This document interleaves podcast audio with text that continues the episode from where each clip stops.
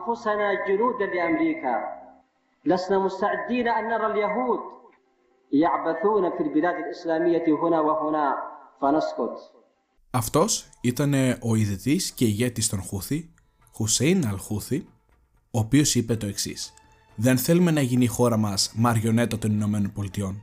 Δεν θα κάτσουμε απλά να παρακολουθούμε τους Εβραίους να παρενοχλούν τις αδελφές μουσουλμανικές μας χώρες. Δεν θα μείνουμε ήσυχοι».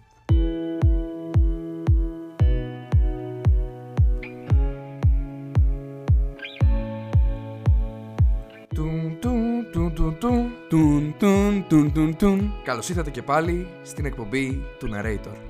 Μια εκπομπή που επιθυμεί να αναλύσει τα πολιτικά δρόμενα και τα τεκτενόμενα που σαφέστατα επηρεάζουν τις κοινωνίες του σήμερα.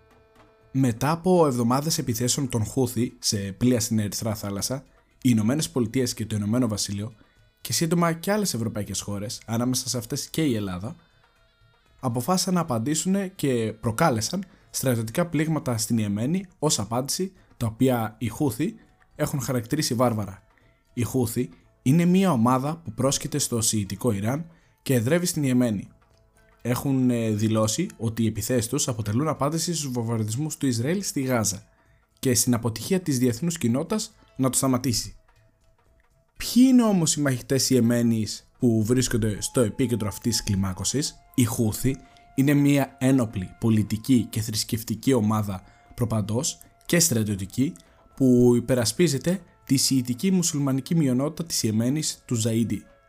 Δηλώνουν ότι ανήκουν στην υποϊρανική ηγεσία του άξονα αντίστασης κατά του Ισραήλ, των Ηνωμένων Πολιτειών αλλά και γενικότερα της Δύσης μαζί με άλλες ένοπλες δυνάμεις όπως η Χαμάς και η Χεσμολάχ που τις έχουμε αναλύσει σε προηγούμενα επεισόδια.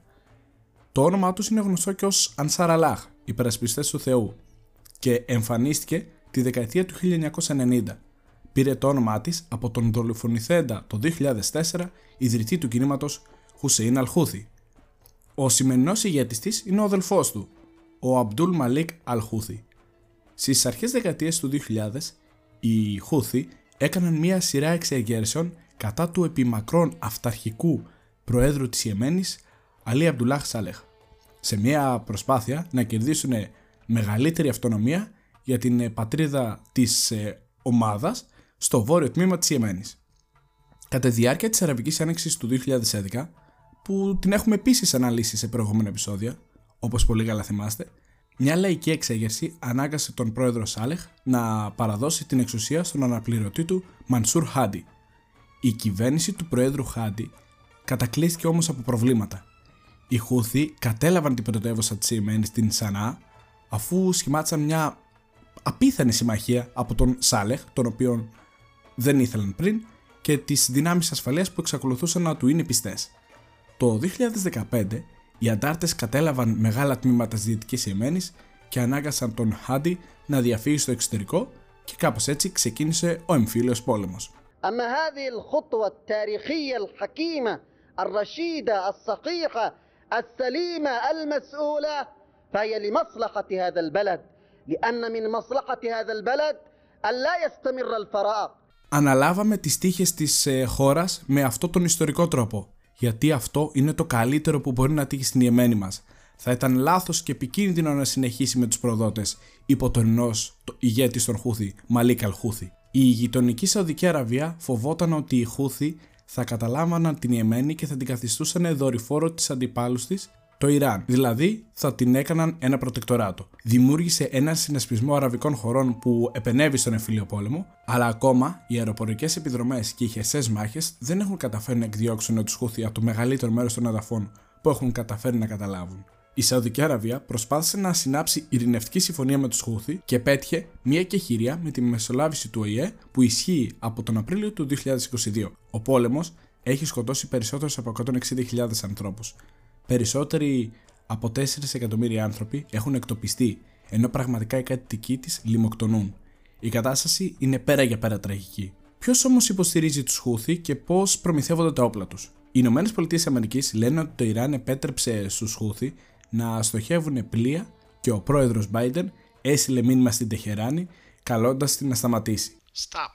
Το Ιράν έχει αρνηθεί την ε, συμμετοχή τους σε αυτό. Επίσης, αρνείται ότι προμηθεύει όπλα στου Χούθη και λέει ότι τους υποστηρίζει μόνο πολιτικά. Σύμφωνα όμως με έρευνα και αναφορά του Ιταλικού Ινστιτούτου Διεθνών Πολιτικών Σπουδών, το Ιράν έχει βοηθήσει τους Χούθη να κατασκευάσουν εργοστάσια που βοηθούν στην παρασκευή μη επαδρομένων αεροσκαφών στην Ιεμένη, τα οποία πλέον έχουν τεχνολογία ενσωματωμένη τεχνητής νοημοσύνης. Κάτι εξαιρετικά προηγμένο για την περιοχή γενικότερα που ανατρέπει τις ισορροπίες. Η Σαουδική Αραβία και οι Ηνωμένες Πολιτείες επίσης λένε ότι το Ιράν έχει διακινήσει λαθρέα πυράβλους κρούς και βαλιστικούς πυράβλους στους Χούθη κατά τη διάρκεια του υφηλίου πολέμου της Ιεμένης, το οποίο ήταν κατά παράβαση του εμπάρκου όπλων του ΙΕ. Πόσο μεγάλο είναι το μέρος τη Ιεμένη που ελέγχουν οι Χούθη. Οι Χούθη ελέγχουν τη Σανά, την πρωτεύουσα, και το βορειοδυτικό τμήμα της Ιεμένης, συμπεριλαμβανομένης της ακτογραμμή της Ερυθράς Θάλασσας, ένα πολύ σημαντικό πέρασμα. Το μεγαλύτερο μέρος του πληθυσμού της Ιεμένης ζει σε αυτές τις περιοχές και οι Χούθη διοικούν μια de facto κυβέρνηση που εισπράττει φόρους και τυπώνει χρήματα. Η διεθνώς αναγνωρισμένη κυβέρνηση της Ιεμένης εδρεύει στο νότιο λιμάνι του Άντεν. Εποπτεύεται από το οκταμελές Προεδρικό Συμβούλιο Ηγεσίας, στο οποίο ο πρόεδρος Χάντι παρέδωσε την εξουσία το 2022. Ποια είναι η κατάσταση του εφηλίου πολέμου στην Ιεμένη;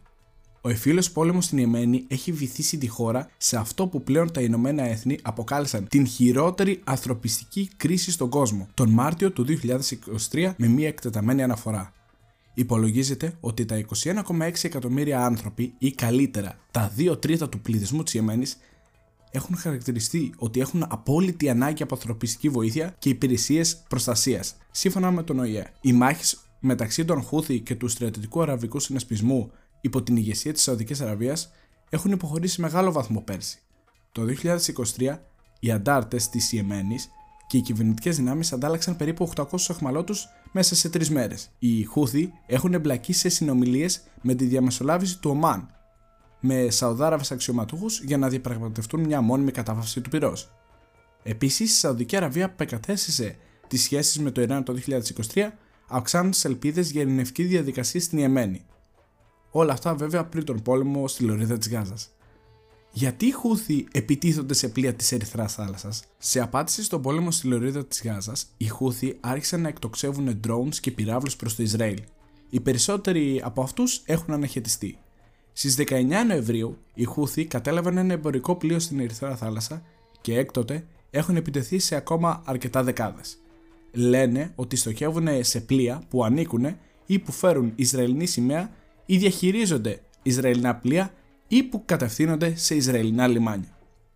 Μεταξύ αυτών που δέχτηκαν επίθεση ήταν όμως και ένα δεξαμενόπλαιο που συνδέεται με την Βρετανία, το οποίο η Χούθη δήλωσε ότι ήταν απάντηση στην Αμερικανο-Βρετανική επιθετικότητα. Οι ναυτικές δυνάμεις υπό την ηγεσία των ΗΠΑ απέτρεψαν πολλές από αυτές τις επιθέσεις. Η Ερυθρά θάλασσα και οι διόρυγα του Σουέζ αντιπροσωπεύουν το 30% της παγκόσμιας κίνησης πλοίων μεταφοράς εμπορευματοκιβωτίων και μετά την έναρξη των επιθέσεων αρκετές από τις ναυτιλιακές εταιρείες δήλωσαν ότι θα εκτρέψουν την κατεύθυνση των πλοίων μέσω της Αφρικής, το οποίο όμως προκαλεί πολύ αυξημένο κόστος. Έτσι, η Δύση θεωρεί πως πρέπει να αντιδράσει σύσσωμη, άμεσα, για να προλάβει πιθανό εκτροχιασμό των εξελίξεων εις βάρος της πολιτικά, στρατιωτικά και οικονομικά.